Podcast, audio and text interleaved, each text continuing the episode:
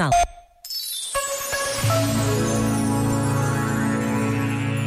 Sobre a necessidade de uma literacia do coração, escreveu o padre José Maria Brito. Creio que a amnésia religiosa da cultura não se prende apenas com o esquecimento de referências bíblicas, ignorando, por exemplo, que são David e Golias, mas também com uma enorme literacia do coração. Não apenas por não sabermos lidar com as emoções e os afetos, mas também pela incapacidade de reconhecer e ler as nossas lutas e questionamentos interiores, pela incapacidade de se situar diante delas e decidir. Este momento está disponível em podcast no site e na app da RGF.